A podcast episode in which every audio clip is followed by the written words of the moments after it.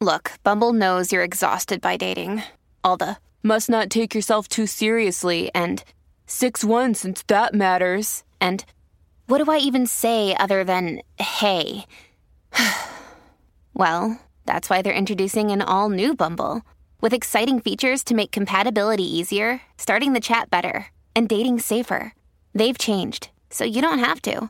Download the new Bumble now. Hey, Dax. What up, butter? Ah, I'm chilling, bud. I'm excited for today's guest. You want to know why? Why? Because this is show. First of all, Dax, we're for people that are just. Dax can't see me right now. I'm laying down right now because my back hurts. so I'm just laying down talking to Dax. But uh, I'm excited for today's guest because this is someone who I just think has had an interesting career in Hollywood.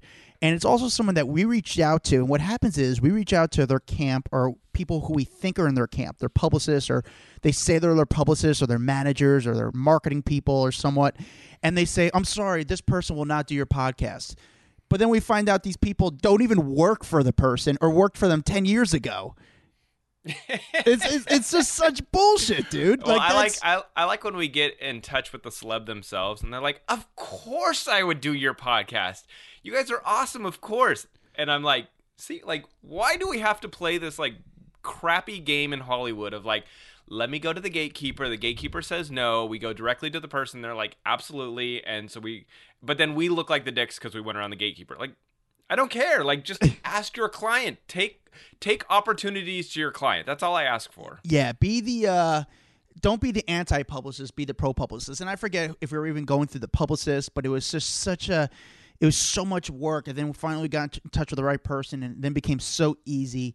And I'm so excited to have this person on the podcast. The person is Ross Mathews. Uh, again, Ross Mathews, here's why I'm interested in him. He's a person who started as an intern, just like we did. We did intern jobs, but also, you know, just by kind of putting himself out there, has, gotten to meet a ton of people and not only just be, interview some of the biggest celebrities in the world, but become friends with a lot of them. And I just think it's an interesting story, you know? And uh, in some ways, I feel like I grew up with him because I remember when he was the intern on The Tonight Show with Jay Leno. And we'll get into that. And uh, I'm just excited to talk to him and hear and learn more about him. Uh, you know, what do you, do you agree with that, Dax, or no? You're just yeah, yeah. there? No, I th- I think he's super talented. I think that he, you know, he kind of burst onto the scene, and he's one of those people that he gets on every show. Like Yeah. everyone wants Ross on their show. He's a great personality, and he's fun to watch, and he's just good TV. So. You know, I, I kind of want to know what it like. What's the magic for him on landing yourself on every show? Because it's not easy. Like, Yeah.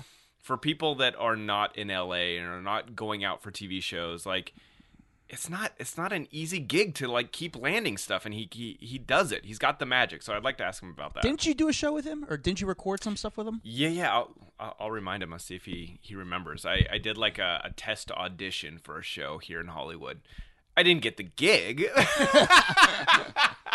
but but I did uh, I did do it with him and I loved it. I had a, a really good time. So I'll bring that up with him. Yeah. So Dax, tell us about uh, Ross a little bit. All right, so our guest today is an author, a podcaster, television personality who has start who started out as an intern for the Tonight Show for, with Jay Leno, which led him to covering some of the biggest events out there, such as the Academy Awards, the Olympic Games, and so much more. You've seen him on tons of shows like Celebrity Fit Club, The View, Chelsea Lately, RuPaul's Drag Race, and many, many more. Ross Mathews. So, uh, Ross, let's start with this. Obviously, you look amazing. You look good. You're you, like, you don't just, you look great. I didn't think you were like, you look good before, but you look great. You, you, you got, you got like a good like color to you, especially in the New York snow. How do you feel? I mean, how did, obviously, you lost a lot of weight. You lost over 50 pounds during quarantine. Yeah. How did you do it exactly? Well, I I uh, I just wanted to get healthy. You know, I turned 41 this year, and in in COVID, my mom passed away, which was just awful. And you know, we are so close, and so I just was so sad during this time because not only losing her, but like it's just been awful. Everyone's just been going through it, and I just decided that I wasn't going to lose everything during quarantine. I was going to try to gain something. So I tried to gain my health, and I've just been trying to be smart about it, and I feel great. I feel proud, you know, because every if you ever struggle with your weight, it's like uh, the first thing people see is like, oh, well, there's Ross, oh, you know, he's put it on, and you can't hide from it. So there's always like a little bit of shame. Anybody who's ever struggled with it gets that. So right now I just feel proud. I want to keep it together. I want to, you know, I don't want to be a mess. I want to look good What- and feel good. Well, you look good. What what worked for you? Like, you know, everyone always talks about dieting, exercise, like what works for them. Everyone's always struggling to find the answer. What worked for you? shame and looking at my naked body in the mirror. No, uh, cooking. Cooking worked for me because I love food, you know, and I don't want to give up food. So it's about trying to find ways that um, things still taste good. But uh, you know, I met with a nutritionist this time, so I learned about food. I make these videos on my social media called Recipes, where it's all about trying to make food taste delicious but be good for you. So that's what it was. It's just taking the reins. And you know, that's what felt good because we can't control anything these days. It's sucks. And so this I found I could control. And that's uh that's been empowering. Blah blah blah. Enough about my body. No, people don't care. But, but what was the craziest thing you've tried to do to lose weight? Have you done any things? but- I mean, I'm sure you've tried some stuff in the past. What's the, the craziest thing that you've tried in the past? Do you remember that show Celebrity Fit Club? yes, I with do know ants. that, yes. yes. Yeah. So they asked me on like many seasons. This was in the early days when I was uh, just starting on TV. And I was like, no way, I'm not doing that. And then they said, oh, by the way, it pays this much. And I was like, what day do I show up? I had no money in the early days. I wasn't working, I had no contract. I just was, you know, still in college. And I literally got on that show and like starved myself for the weigh ins and, you know, kayaked against Da Brat and Screech and tried to like be you know not embarrass myself and that was the worst diet in the history of time but i did it and i lost weight but it was bizarro Who was the craziest you done- person on that cast, by the way? reach by far was the was, what but, was he like know, behind the he- scenes when the, the cameras went off? well he wasn't great in front of the cameras and then behind the cameras you know i felt kind of bad for him he had a lot of rage in him and i think it's because he really resented I, i'm not speaking for him i'm speaking of my interpretation of him you know, he grew up as Screech. So he grew up the laughing stock, right? The the dork one, not the hot one, and Mhm. and the one that maybe even when he stopped being Screech, I think maybe he was a punchline whenever he went into a bar or something like that, you know. So he had this like thick skin that the world was against him right away. And I always kind of felt bad for him, but you know, he wasn't great. How how was that experience overall? Did you enjoy doing that show? or- No, no, I didn't enjoy that. It was terrible. It was, you know, it was like one, I was being weighed in on national television where I was like insecure about my body. Two, like it was early in my career. So these people were like Screech and Maureen McCormick and Tiffany, and, you know, they didn't really know who I was. So it was like Celebrity Fit Club and Ross. So it was like one, I didn't belong. Two, I didn't want to be there. Three, it was like an unhealthy way for me to lose weight. Um, but I just did it for money. True. I mean, what do you want me to lie? I had no money. It was early in the career. They offered a TV show. I was like, okay. In retrospect, I wouldn't do it again, but you know, it was nice to be able to pay my rent. But what if the money was good? Would you do it again? Yeah, well, we now now we're talking on a different level of good money. All right, it depends. it depends. He's bi-coastal now. Okay, it's, uh, he's got he's got some bills to pay. Well So- almost 20 years in the business you know it's it's a different it's a different beast but back then i mean i was brand i was just graduating college you know this is 2003 or something you know i just started in 2001 on tv it was a different time But here, let's so let's start from that experience. We, was your goal because you started? You know, I think everyone got to know you as an intern on the on Tonight Show with Jay Leno. Was your goal to be on camera, or did that just fall into place? No it was always my goal i mean ever since seven years old people say what do you want to do i said i want to interview celebrities i used to watch regis and kathie lee back in the day and just think that is the job man i mean they just sit there and talk about their day and then talk to famous people sign me up uh, but you know, I lived up. I grew up in a little farm town. It's like a gay cartoon version of a human being. I didn't know how to get there, how to do it. So I just, uh, it's, it's, you know, 30 seconds after I graduated high school, I left in my Ford Tempo, and I went to college outside LA. And then senior year, lucked into an in, an internship. I worked for free. Um, and when I was there, I had to deliver mail, blah, blah, blah. But I went to every person, you know, from the producer to a writer to the person that pushed the button so the curtain opened and said, How does it work? Tell me. Because I love television. I love the puzzle pieces of how it's put together. Uh, and that's what's fascinated me always. Being a comedian, ugh, not so much. It's not even my thing. I, you know, I still don't consider myself that. Being a host, making television, that's what I love. So was it Jay or was it the producers that like saw something in you and were like, "We need to get you on camera"? Well, I think at first it was a, a producer uh, and a writer. They uh, had it was my last day of being an intern, and I actually I write about this in my first book, bestseller, no big deal, Man Up, where I would uh, I was in charge of getting lunches, and I would always steal uh, an extra hamburger and like hide it behind a plant and then eat it later, and um, I thought I was getting in trouble for that, but in fact, a comic had dropped out of covering the Ocean's Eleven premiere and they brought me to the head writer's office and they were like, you know, someone told us you're funny. One of the writers and producers I had talked to, they said, you know who's funny is Ross in the Hall. They said, we want you to go cover it and talk to George Clooney and all the stars. And I said, what do you want me to ask? And they told me whatever comes into your mind. And I thought I can do that. So I just went and did it. And I remember thinking, oh, this is how it's all going to start, you know? And now it's uh, nine, over 19 years later. Wow. Did you write your own questions for that? Like Oh, that yeah. first one? Or did, were And you just going to wing it? and it wasn't writing. It was about like, okay, just trust my gut. You know, I have an encyclopedic knowledge of pop culture. So whoever came up, I knew who they were. I knew what what they had done, who they were married to, who they dated. And so I just thought, think of the camera as your best friend and talk to it. Make it laugh, you know? And so that's that's is how it started. That's awesome. So how long were you? So that was the last day of your internship. You get that first on-camera interview, and you get to do it. And then right there, did you become a paid pers- person for the show, a paid staff member? How'd that work? Uh, so that was December sixth, 2001. And then they said, you know, before that aired, uh, they said, we want you to do another one. And then before that one aired, they said, we want you to go to the 2002 Winter Olympics in uh, Salt Lake City. So I was like, well, I have to ask my professors. And so, you know, they said yes. And I was there covering the Olympics while like doing papers and sending it in. And then I got back and I covered the Oscars and then it became a thing. But it took about two years, maybe three years before I got a contract. So, you know, I would get paid like after scale once I joined the union. And I would call them and be like, you know, rent is due. Can I do a segment? And they would let me. And the producers really took Debbie Vickers was the executive producer, and she was so wonderful. She really took me under her wing. And and at one point they said, Ross, you know, can you wear something a little nicer? And I was like, uh, can you pay for it?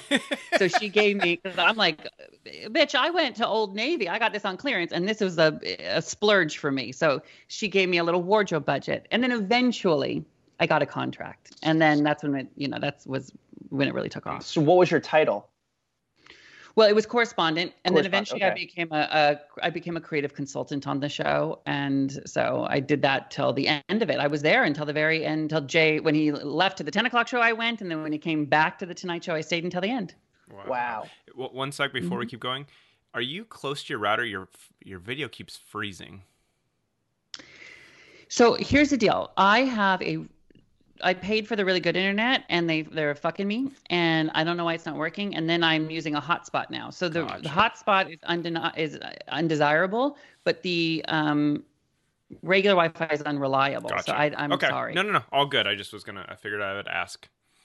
Thank you. And I'm sorry. I don't No know. worries. No, no. 40 minutes. It is today. all good. All right. So during your time there, which celebrity do you feel like you became the closest with? Because obviously you're interacting with all these celebs on red carpets and you know at at Jay's show. Who do you feel like you became closest to? Um, uh, well, I mean, a couple. Um, Rosie O'Donnell was always so great to me from the first day. She like asked to meet me in her dressing room, and then just has always been. She continues to be a great friend. We just Facetime the other night, and then I always love Gwyneth Paltrow. And famously, that story's in, in my book. People know that story where uh, I met her on a red carpet, and I just always wanted to be her best friend. And I gave her my email address, and the next day I got an email from her and we emailed back and forth for like six months before we went to our first lunch and and at that point she'd become a friend. We had talked about losing our fathers and uh, really about real deep stuff almost like a journal entry. But when i sat down i was like oh my god. It's like i, I forgot you were gwyneth paltrow. And she said give it 10 minutes and you'll be over it, and I was. And so we're still we're still great friends. I love her. She people give her so much shit, but she's really real deal good good person. I, the, the thing about her is, I think she gets like she's kind of in on the joke of like the goop and how like crazy it is, and the vagina smelling candles. It's like I think that she is brilliant. You know what I'm saying? Like she gets the the joke and and keeps it going to her advantage. Yeah, I don't know if there's even a joke anymore because I think that company's worth like a billion Well, dollars. that's- so it's like, but because these right? half these products are kind of like they're kind of crazy like a vagina smelling candle like you kind of have to be in on it if that is your candle right Well, well, honey, it's not my candle, so and I don't want that candle.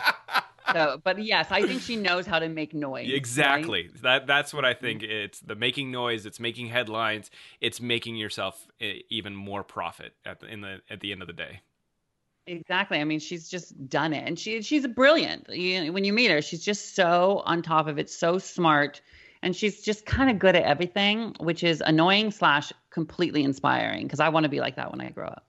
Yeah. So so you're actually so you're on the Tonight Show. You're you're a correspondent. Were agents and managers reaching out to you then, or were you represented at the time? Yeah, yeah, it took about a year or so, you know, right when I came back for the Olympics, and and then what I think a lot of people thought, and maybe even people on the show thought, oh, this will be a fun gimmick that'll run out. But to me, I was like, no, this is the start, you know. And but I knew I had to do more than just just that show if it was going to have any longevity. I, I needed them to not call me the intern forever because I was, you know, like getting getting to my late 30s. I was on the show and they were still calling me the intern. And then I knew I had to start doing some other TV shows. So part of that was the Fit Club show. And then I started on Chelsea lately and doing the red carpets. And that's when things really changed for me. That's when it went from Ross the intern to like Ross Mathews and and publicists started knowing me and trusting me and that it, that it was going to be solid. So then I started getting great big interviews. Um, and then, you know, that's that was the shift for me. and you've done like you've been a panelist on so many shows so like what what do you feel like is the trick to to really lock those gigs down because you clearly know exactly what you're doing Well, I think you have to deliver. I think you you have to be. It's just like any any other gig in the entire world, right? You have to be on time. You got to be easy to work with. You got to be nice to everybody, and you got to be. you have to deliver. I think the reason I keep getting hired on things is because I'm never a problem. They don't need to worry about me. They can sort of they say, "Oh, Ross is here. Check." We don't have to. We don't have to check on him nine million times. We don't have to produce him too hard. And uh, you start getting to know all these producers in the industry, and then they just they produce that show, and then they hire you for this show, and then they hire you for that show, and and I think that's how it works. It's just about breaking and improving yourself.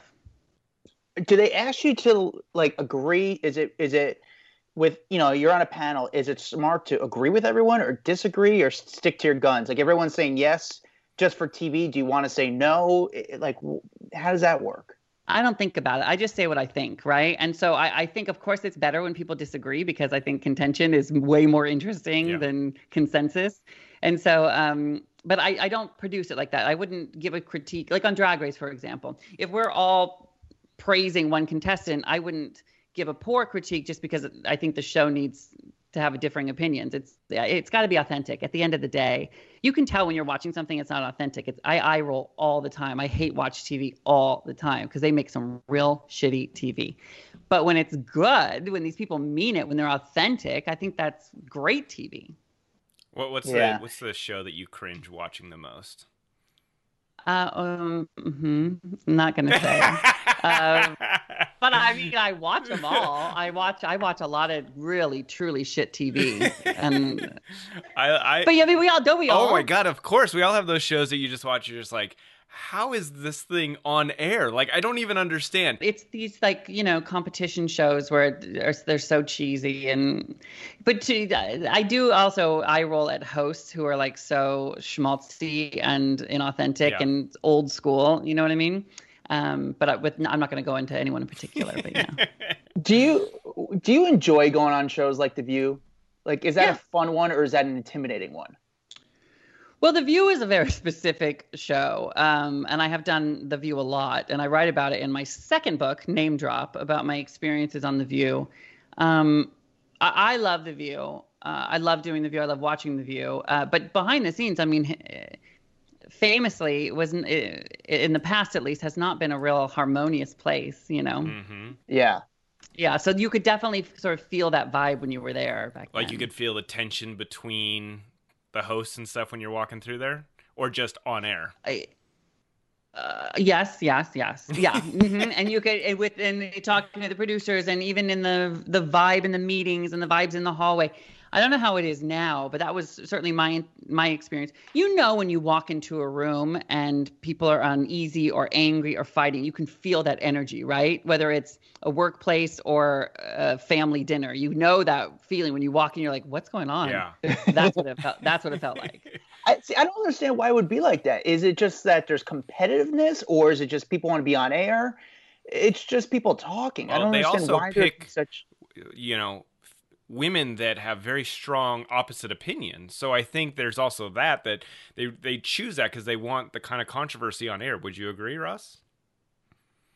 I don't know. I I mean, I'm on a lot of shows where I have different opinions than other people, and I I think we leave it on the on the stage. You know, mm, to me, there was something about the um, framework of the production that uh, sort of bred that interesting. that energy. And- I, I don't know who, I don't know, because individually I liked them all. You know, I met them all and liked them, but I, there was something going on, and I don't I don't know the answer, but You- someone's in charge. say you were pretty close to being the first male host on The View. Yeah. Like, how Yeah. close were you to getting that job? Well, uh, as I write in name drop, I mean, legitimately, I was doing the show, It would li- not thinking I was auditioning until um, I was told that I was, and then I was told, you know, we've decided on you, and so we're going to tell the network tonight that you know, uh, Sherri, Jenny, Whoopi, Bill Geddie, we've all decided that we want you. So we're gonna, and I was like, oh my God, get ready to move to New York, and I was on a plane going home, and and I, I as I write in the book. I splurged on Wi-Fi on the plane because hello, I'm like a co-host of the View now. I can afford it. And of course, I went to TMZ, and the top story was, you know, clean house at the View. Jenny, Sherri, Bill Geddie, all fired. and I was like, what? What? So that meeting they were going into with ABC to tell them we want Ross. That meeting was a different meeting. It was ABC telling them who's Ross and we don't want you. And so that happened. So, just like that, it just stopped. All the communication stopped. I, I, yeah, I never heard from them again. Um, and I was on, and I haven't been on again. And I was, you know, thirty thousand feet in the air. I think we all have those stories. Like, Yes, I, I was like, I, know Jack, Adam have has that story. very- I have that story where you're just about to land like a, a dream gig, and then everyone gets fired, and you're like, damn, damn. I Yep. Ross, I this one always every time I say this story, it comes out differently because it's so emotional for me. But I met with Matt Lauer, then I met with the EPs at the Today Show, 20 hours away from getting something. I even got the gift for the people that helped get me the gig, and then just like that, everything came out with Matt Lauer, and I emailed back the producer, and then I never heard anything back from them. The next day, I read that he got let go, and just like Oh. that, man. And my mine oh was Oh Entertainment Tonight. Like I had met with producers. Like I was supposed to go there after leaving TMZ, and then it just people got let go, and I didn't get my job. I was like, no. Oh. There are so many factors. That's why any success in this business is a miracle Yeah. because there are so many factors in the way that you can't control, you know? Yeah. what was the biggest role or thing that you were that was that the biggest thing maybe you had that was going to be a game changer in your life in your career like as close as you were i mean the view is a huge show especially being the first male host was that the biggest thing that you were the closest to getting You know, yeah, yes. And at the time, like, it was not devastating, but it was like, mm, I mean, there, you know, it was like a few swear words, you know? And then, um, but then right after that, I mean, that's when Drag Race takes off, Yeah. you know? So, uh, it's funny what life does to you. And, and who knows? I, I doubt that uh, I would have lasted very long on that show. Um, and just and I wonder what the audience how they would have reacted to a man on that show and and so who knows if that would have worked out but life has a different plan for you and uh I mean, look at the success of Drag Race. This is crazy now. You know, we've won the Emmy three years in a row. It's in all these countries, all over, all over the world, and and I don't know that I would have been on it had I gotten that other gig. You know, you know the one gig I was actually really disappointed. Hollywood Today Live. Do you uh, remember? I, I don't even know if Oh. you remember me coming. Ross was on. Well, I don't know if he remembers me coming in and auditioning. I was there with you and Garcelle, and I had so much fun. And I walked out like I fucking nailed that shit. And then Yeah, it I didn't. remember you were great. And then it didn't happen, and I was so bummed. I was like, "This was the perfect gig. I loved it. You guys were so fun." And I just remember laughing Oh. like the full hour, and I'd be like, "This is a dream gig," and then it didn't happen. You're so great, and that, that's the show I wish too that you know I, I had a little more power with that show because of course you would have been a great fit on on that. And I loved that was a show we did that was like two years, uh, daily syndicated show. Garcelle Beauvais and um, Ali Landry and, and a bunch of people. That was Um, a good one. it was good. It was great. It- you know, It was- I I, like you know, there's been a lot of entertainment news shows or entertainment shows, and most of them I'm not a fan of. But actually, that one, everything from the the visual to the show itself, was actually a good show. Thanks. We got we got to a real good spot with like a shoestring budget because people really liked it, you know. And that that was one of those little passion projects I loved. And talk about a good gig. I mean, I would get there at seven in the morning. We'd be live from nine to ten, and I'd be like in my car by ten oh three a.m. Like, see you tomorrow. That's the kind of gig, man. A live show like that is the best. It was a good show. And what? Why do you think that it didn't stick around? Because it was a good show. It was a You know, legitimately I good show. you. I can tell you why if you want to get into the nitty gritty behind I mean this is a business at the end of the day and although we had we actually got really strong ratings like in big markets twos in in Dallas we were big in the south. The business structure eh, there are there are station groups right? And station groups own stations. They don't make television.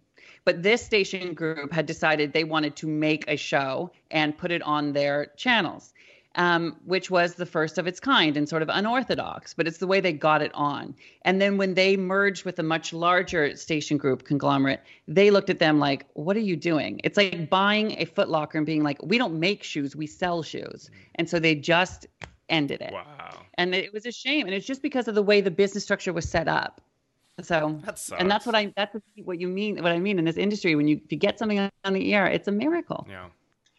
You, obviously, we're going to get into more, but the, your book name dropped the really good celebrity stories. I usually only tell a happy hour. How do you, you know, based on your life and you're around so many celebrities, and I mean, I know I feel like this because I'm around it so much. Because you want to be, I'm excited, like you. I'm a, I'm a pop culture fan, and I don't want to feel like a name dropper. And you feel like an asshole when you name drop, but it's just your Mhm. life. You know, you're excited. You want to tell these stories.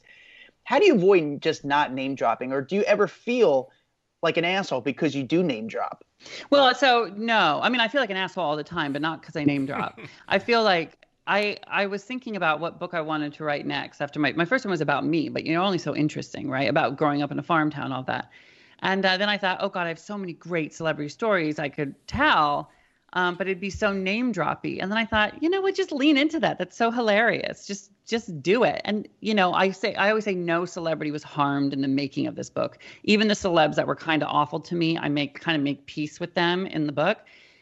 And at the end of the day, I am a super fan of pop culture. And the people who follow me are super fans of pop culture. So if I don't if I didn't write a book like this, it's almost like telling them that that they're different than me. I am just like every fan of this industry. So this book is for them, and I I stand by it. It's hilarious. Uh, it's not mean, uh, but it certainly doesn't hold back either. What, what celeb do you think you run into the most? I mean, right now you're in New York. So, how about give me a New York celeb that you feel like you just run in the same circles or the same grocery store? And then I'm curious also with LA. No, I have to think about it. I, I always say I don't have any celebrity friends, that I just have normal people, you know, because I I'm normal. Um, but then that's not true when I think about it. But um, so I'm here. rec- So I well, I've been doing the Drew Barrymore show just about every day. So I didn't know Drew before this, and now like I love her, and she's incredible and exactly how you would imagine her being. Um, what's interesting, so I don't really have an answer of celebrities I run into. Mm, I, I don't. I don't. Do you when you do run into celebrities, like if you're in LA, is it weird for you to run into celebrities because like some maybe you don't feel like they know you? Because for me, I've interviewed a bunch of these celebrities multiple times, but I feel like they don't know who I am or remember me. So it's like an awkward encounter when you run into them. Like, hey, should I go say hi? Should I not if I see him at? I never go say hi unless I know him, you know, um, because it's like, eh, oh, it's like, eh, you know, if I worked at like a bank and like Jerry was over there, but I'm like, okay, Jerry's fine, but whatever. And I saw him out, I'd be like, oh, I don't want to talk to Jerry. I'm like, it's my, di- my day off.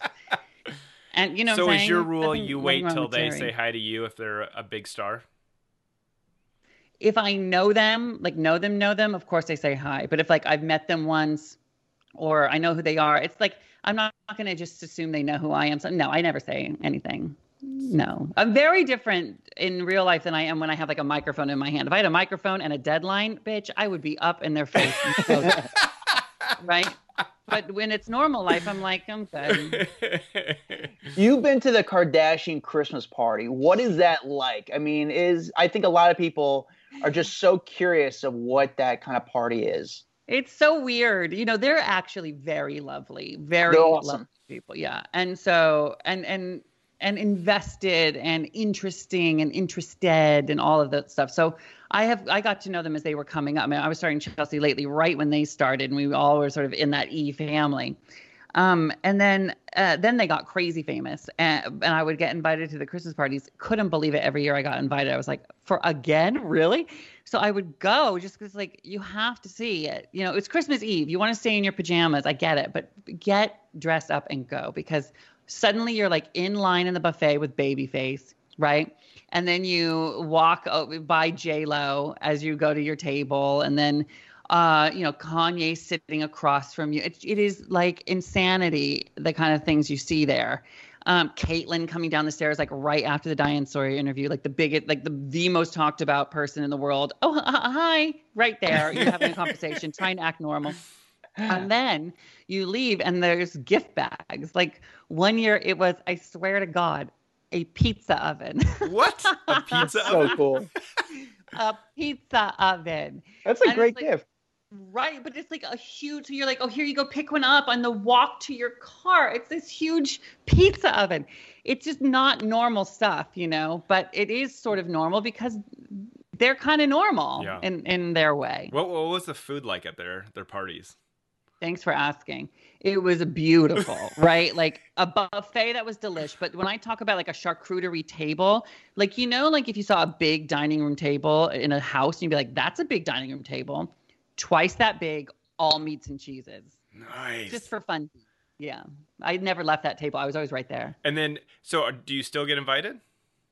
No, So- no. I think they slimmed down the list, right? And I think once Chelsea lately went away, uh, I only got like one year after that. But I, I'm still totally friendly with them, and and I actually write about them in Name Drop. I write about the Christmas parties in it. Yeah. I mean- Is people da- are people dan- what time do they end these parties? Are they like I don't wild know. or Yeah, I'm, I don't know. They make it well. I get I go to bed early. I, I live my life like an active senior citizen. You know, I, I wake up early, uh, and I like to. I get home. oh, it sounds really fun. I mean, based on their Instagram stories, I'm like, this looks like it would be so amazing to go to.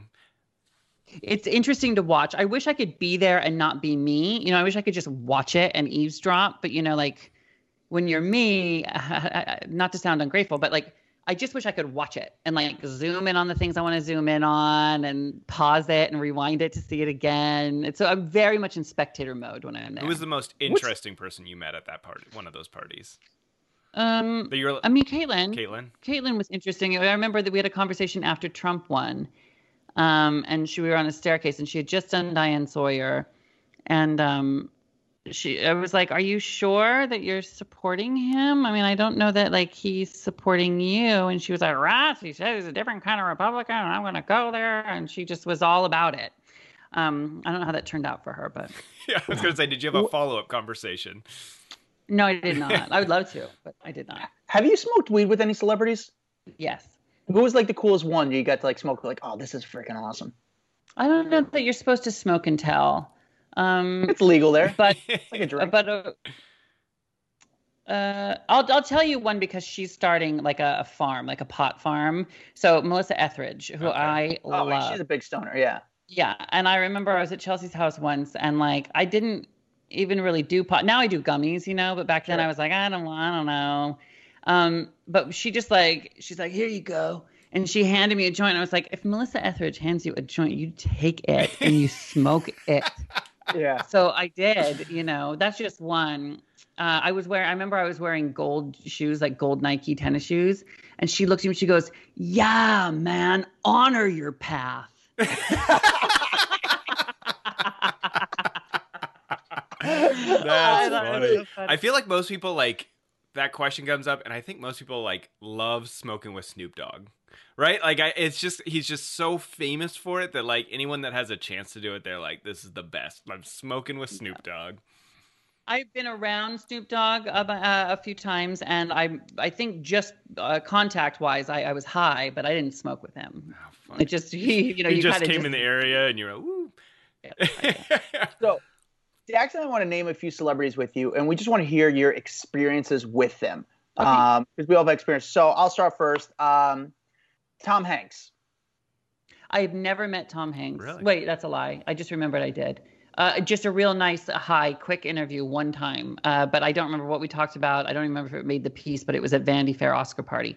But Tom Hanks is one of those people who I would love to meet because I have a feeling he's exactly like you think he is. Yeah, Don't you think that he's just sort of a nice guy? Ever- what everyone We know what's so funny. One time, I speaking of being high, I was with a buddy of mine. We're in the car on Park Avenue. We're a little stoned. We're smoking a joint, and next you know, Tom Hanks comes walking by the front of our car, and we made we just stare at him, and he stares back at us, and he's staring at us for like a long time. We're staring at him as he walks by our car, and it was the trippiest thing. Like, whoa, that was just Tom Hanks, and that was wow. But in That was reality, that he probably also- just glanced over, but because you were high, you were like, he was staring at us for a minute long. We made eye contact.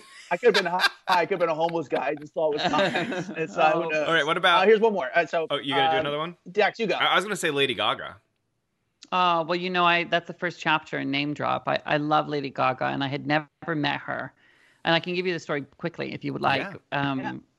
she uh I I was covering the Golden Globes for E and I was up on a platform like with Kelly Osbourne, you know, we're up above the carpet. And it's when Gaga won for American Horror Story. And uh she was on the red carpet and we sort of locked eyes. She looked up and locked eyes with me. And it was like for a long time, like Tom Were you Hanks, also right? stoned? No, I was not stoned. Thank you very much. Um, but I was locking eyes, like, and it was like more than just like a glance and a move, like locked eyes, like she was saying something to me, but not moving her face. And I was like, I'm not looking away until she looks away. I don't understand what's going on. Like, why is she staring at me? And she wasn't blinking anything. And like, then she was pulled away, and I was like, what was that? What? And then about a year later, um, I was going into Drag Race season nine. And uh, at that point, I wasn't a producer yet, so I didn't know who was on the show. Um, and they said, uh, Ross, it's you know, it's Lady Gaga's here. I'm what? Oh my God, Lady Gaga! Oh my God! So I walk out. Lady Gaga comes out and she says hi to Rue and Michelle and everyone, and then she goes, Ross, I need to talk to you. I was like, uh, what? What? What did I do? She says, Do you remember the Golden Globes? I was, yes. That's I when we had eye sex. I remember. Uh huh. She goes, Do you remember seeing me there? And I was like, Yes. She goes, um, Do you remember locking eyes with me? I'm like, Yes. She goes, um, uh, Earlier that day, I was so nervous because I'm a singer. I'm not an actress. And I, what was I doing there? I'm, you know, these are movie stars. And I was in the hotel and I was shaking, trembling with fear. And someone put on the TV, and do you know who I saw? And I was like, "Uh, me? And she said, you. And do you know what I said? And I was like, whatever it was, I'm sorry. I, whatever I said, I was so sorry. And she goes, no, you said, I just can't wait to see Lady Gaga. And then she turns to her glam squad and she's like, you were all there, right? And they all nodded. And then she said, so I said out loud, I'm going to go out there and do it for Ross and all the other Rosses in the world. And then she walked out on that red carpet and saw me. And I said, Well, it, were you trying to tell me that when you made eye contact with me? And She said, No, I was telling you, thank you. It's like, oh, you know, and it was such a reminder of like, you know, when you're on TV, eh, people are listening, Yeah. and maybe even the people you're talking about are listening. So maybe you should mind what you're saying. And uh, luckily, I had some, something nice about her, you know, uh, of course, because I love her, but it kind of blew me away in in in, in a certain way because I, I never thought that Lady Gaga would ever see me, um, let alone sort of need to hear something that I had to say, and it was a neat moment. That is a great That's so cool. Um, Justin Bieber. Oh, Justin Bieber. So I remember I was covering the Nickelodeon um, uh, awards, whatever, Kids Choice, I guess. And Usher was walking down, and I had to get an interview. I think it was for The Insider. And I was like, I got to talk to Usher. And Usher was walking him down, and he was like, I, I am only talking uh, to people who would talk to my young protege. And I was like, who the? Oh my God, they're, they're just gonna cut him out. But all right, you know. So I was like, oh, nice to meet. What is it, Bieber? Nice to meet you. Okay, Usher, talk to you. And then all of a sudden, this kid blew up, and I was like, "Oh my God, that's the kid that was with Usher." Um, and then I've never seen him since. So it turns out my interview didn't matter to his career at all. what about? I want some big. How about? And I love his new music, by the way. I have to say, I love So good. I, I'm I'm gonna Yeah. stick with musicians. What about Beyonce? Oh yeah, so I did a one-on-one with Beyonce, and I think it was one of the last interviews she ever gave. Um, it was for that movie Obsessed, which I was not obsessed with, um, but I was obsessed with her. And um, I remember saying to her, you know, Cher won an Oscar, uh, Madonna won a Golden Globe. What what is it with this last name? Like just just do Beyonce. And um, I just want to say, when's the last time you heard Beyonce Knowles? Hmm? Mm-hmm. I'm just saying. Mm-hmm. I heard. I'm just saying. Yeah. So you you can she can thank you for everything. Yeah. That's what I'm saying. Uh, Adam, let's do one more because I want to get onto a speed round. I feel like Ross Sure. would be the Yeah, perfect yeah. person to do a speed round with. for sure. Sure. I'm gonna do someone kind of random, uh, someone interesting, someone who I haven't heard from in a while. Fergie. Ooh, good one. I like that. Oh, I love Fergie. Yeah, I don't. I love her. I love. Um, I want her to go back with Black Eyed Peas. You know, I feel like they're great when they're together. I love her so, for for solo album. then she did a song called Milk Money. Um, I love her, and she's really nice. I've had dinner with her before at Chelsea's. Um, but yeah, where I don't know why she's not making. I either. mean, maybe she's got enough money. She's raising kids. You know, I hope she's dating someone hot. I, that's the thing. I, I'm a huge Black Eyed Peas fan, and Mm-hmm. she like just disappeared. I don't get it. She's so talented. Where is she at? Maybe she just was like a lot of people just get tired of the spotlight. I feel like they get so famous and so much attention, and then they're just like, you know, I just want to go make my wine in the vineyards and like be done with it. And I think when you have that much money, you know, if you come out with an album it doesn't do well, you're like, why am I working this hard? Yeah. You know, I'll just I'll just be at my houses. Yeah, exactly. With my kids, I'll hang out with my family rather you. than everyone Yeah. else's kids around the world. Okay, so I want to get onto our speed round. This is probably like the most fun thing we do on the podcast. Is we go speed round. You just say the first name that pops into your mind, celebrity wise, and uh, Okay. we'll- I'm going to close my eyes while we do this because I don't want to overthink it. Okay. All right. I take Gotcha. speed round very seriously if I go. All right, Adam, you started off. All right. Uh, most fun celebrity. Most fun. Kelly Osbourne. All right, the person you see getting the most drunk at parties. No. How about the funnest drunk? um. Oh God. Um. Chelsea Handler. Most intimidating celebrity. Um. Oh God. Um. Dolly Parton. Funniest celebrity. Oh shit. Oh my God. Close your Um, eyes because you're thinking too much. Oh, I'm thinking. um. Uh, RuPaul. Okay. Rudest celebrity. Oh God, no! Oh come on, man! Oh man, um, read the book. Matt LeBlanc. We got it. Uh, All right. No. Most generous. Rosie O'Donnell, hands down. Oh, okay. most fake. Like they're always performing. You know, in a certain way, I would say I am not calling her fake, but like Dolly Parton, I've interviewed her twice, and I still have no clue who she is. There's this big persona going on that is perfected and fabulous and interesting and gorgeous, but like I have no idea who she is. And if you really ask yourself, do you have any idea really who Dolly Parton Mhm. is? No. Okay. All right. I like it. Uh, best looking in person. Uh, oh, Thandie Newton is like the most gorgeous person I've ever seen in my entire life up close. Okay. Biggest flirt. Um, maybe like a um, Colin Farrell. Okay. What about the uh, either worst or hardest to interview? Katy Perry is the hardest to interview because she wants the joke. Her, Katy Perry, um, uh, uh, Heidi Klum, very interesting. You'd be like, uh, you know, if you say like, "What color is the sky?" They'll be like, "Where's the sky? Is it below me or is it? I don't know where the sky is." And you're like, "Just it's blue. The answer is blue. it's not a joke here." Do you know what I'm saying? What I'm saying? yeah. Has she ever farted Yeah. during one of your interviews? No, never. Heidi Klum did once wax my arm at a uh, at the Golden Globes, which is a weird thing That to is say. a really weird thing. Yeah, she did.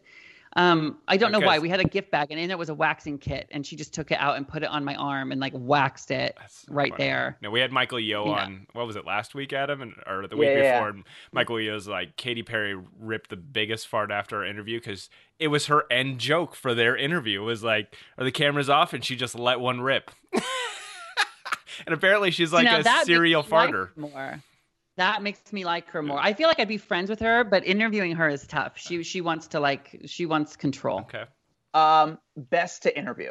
Um, God, I feel like I'm being repetitive. Best to interview.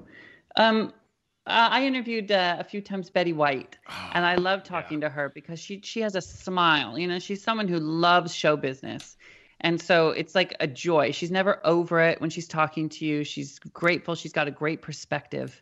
Um, and that makes me really happy. She- I, I'll tell you, I, I do not want to emulate her. I will be retired any second now.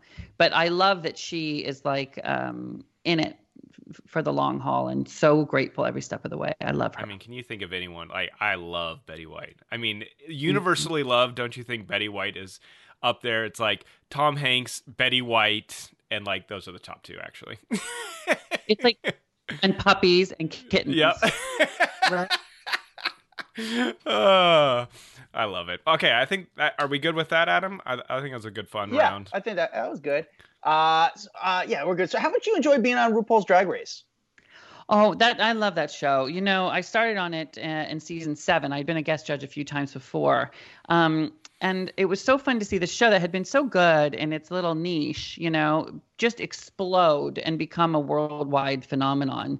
And um, it's been incredible to be a part of that, to really feel it and be like, you guys, I feel, is this happening? And to see it, and then you know, to be nominated for Emmys, I actually got to go inside. I would cover, I covered them for, you know, 17 years before I got to go inside. Mhm. Um, that was fun. And then, then to start winning them was like, what the hell? You know, like what to be on that stage and think this is what people see when they're on this stage. Like, um, it's, it's, it's mind blowing, you know, but also we're making great television. We're making the kind of television show I wish I had as a kid. I would watch television and and certainly not see anyone like me represented. I remember being a kid growing up in a farm town in the early 90s and in late 80s and thinking like what does it mean to be a gay grown-up person because I don't see one. I don't know what a gay grown-up looks like.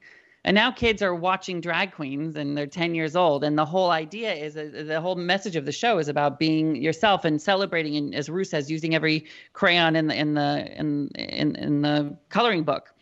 And um I think it's an amazing show uh, because of that, and um, it's also nice to be on a hit show. Yeah. Yeah, Where, where do you it's crazy how big drag has become, man. where do you keep your Yeah. Emmys, by the way? Don't you worry about that. I, I actually, um, I'm always curious where people is it like a mantle? Is it the bookshelf? Is it next to their bed? I like when people are on the news, you know, and they uh, have won Emmys and they're all they have them behind Oh, them. yeah. Like, okay, I get it, I see it, it's acknowledged, understood. I'm just waiting Thank- for like, one of our guests to be like, "Oh, it's just in the bathroom. It's no big deal, but I keep it next to the soap." Uh, right. No, no bathroom. I, I, I, I'll tell you this. This year is the first year being. Um, I've been just a, a, a not just, but a judge on the show. So I'm a producer now on the show, and uh, season 13 is coming out. It starts January 1st on VH1. Um, and actually be simulcast on MTV, MTV2, Pop TV, and the CW. And uh, and this season, I think uh, we sh- we shot in quarantine, uh, starting in July, and it was one of the first productions back in. And there were so many hurdles to go through. It felt like we are on Mars. You know, Yeah. we're all bubble wrapped from each other. There's glass on the plexiglass between us. Uh, on the judges panel, um, but it'll. I I think about if you put this season in a little time capsule, we'll always know that it was a season we shot during Corona. I can't wait for people to see it. That's awesome. What is what is the tough lesson you learned in the le- in the industry? Like a lesson you learned the hard way. Well, you know, uh, that's a really interesting question, and I think it's a great question. I I I was so fortunate to start at the with the best of the best. You know, I started on Leno, and uh, that level is very high. That's usually where people try what people try to reach. And so, in a, in a way, I sort of took that for granted because I didn't know any better. You know, I just thought that was the the status quo. And so I was grateful I was there. That's how I learned to work. And as soon as I moved on, I realized that people don't always operate at that level. And so one thing I wish I, I wish I would have known that when I was there, because as it's something that I reference daily in my life, what I learned working with those people. So I wish I could get them together, all of them together again, and just say thank you, because um, that training ground was just has proven to be invaluable to me. That's a good answer. Yeah, that's cool. And then we haven't. What we haven't haven't you I was gonna say we haven't mentioned the podcast. That was the one thing I wanted to talk to you about. The podcast. Oh, yeah, Straight Talk. Straight talk. Um, you know, for someone that hasn't tuned in, what are they going to get when they tune in to listen to your podcast? It's so bizarre. It's so weird. It's so funny. Um, you know, I started my podcast when my show on E got canceled for reasons that were tough. You know, it was pretty shitty, and so I just in that experience, I found I found it very difficult to to having having so many people between me and the audience. You know, I was used to just sort of making jokes and they made the air and then on you're on to the next. But this was literally so many people between what i wanted to do and what people saw. And i was so frustrated with that. Um, i decided to make something where nobody could ever be between me and the audience. And that's the great thing about podcast uh, podcasts is because really when you put your headphones in it's me talking to you directly. Um, and I so I started it with, with no intention of making money, just to almost be like a passion project. And then we just celebrated three, uh, six years, 350 episodes, and uh, and and it found this audience. I really, I don't even promote it on my social media. I don't. It really is my uh, sanity project, uh, but it's got this humongous following. And it is completely bizarre. We have huge stars stop by, and then we have like five listening members who I call the loony bin, like Howard's Whack Pack, Howard Stern's Whack Pack, that are members. So you, sometimes it may be a one-on-one interview that's with uh, with Meghan McCain that's very deep, or it may be um, the loons competing in like a, a loon idol contest where they're singing. You never know what it's going to be, and it's just what makes me laugh. What I think of, what I think is fun and interesting. So That's awesome. That's cool, man. pretty weird.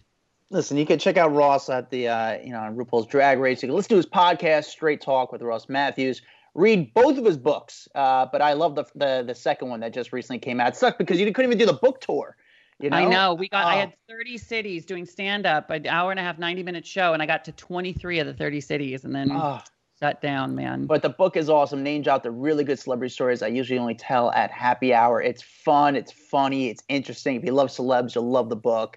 Keep up with him on Twitter and Instagram at Hello Ross. Ross, it's uh, you're a great dude, man. It's uh, it's cool to hear your story, and uh, we're fans with you. So when you just you like you you humanize celebrities like we try to do in this podcast, and it's fun to keep up with you. Great. Hey, ditto. And I'm so proud of you guys. You keep this up, all right? And I, I was when they asked me, "Do you want to do it?" I was like, "Are you kidding me? I love you guys. So thank you for even caring." well, thanks for coming on. I appreciate it. It's, it's always nice when we get an ecstatic response from uh, reaching out to someone's rep and they're like, Yeah. yeah, they would love to come on. To us, that's a, a nice compliment. Thank, you, buddy. brother. Thanks, guys. Have a good one. I love him. He's fun. He's a really fun guy. What a career! He's got two mortgages. He's pay, you know, like he's he's he's living. He's he's He in the game. living. He's in the business. He's just fun. I like how just down to earth he is. Like, I, I- you you meet some of these people who have interviewed everyone. They they've become friends with the biggest celebrities on the planet, and they have like this attitude. And I feel like with Ross, he's like, "No, I'm just still me. That's it. That, this is what you get." Yeah, he's having fun, and I think that's why he does well. Is because he's just very likable, and uh, he's, he's not a lot of. Uh, it doesn't take a lot of energy to control him. Like he's a fan, so it's he's happy to do the work, and he understands the work. He doesn't complain about the work, and he's just happy to be there and appreciative and grateful to be there.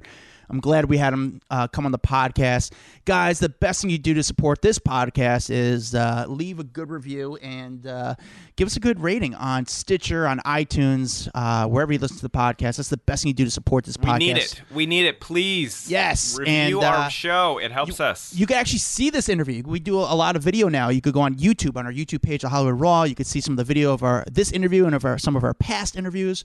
We're also on TikTok. We're on Facebook. We're on Twitter. We're on Instagram. Check us out on all social media platforms. You can find me at, at Adam Glyn, G L Y N. You can find Dax Holt at, at D A X H O L T. Uh, always a pleasure hanging with you, bud. Bye. a Hurrdat Media Production.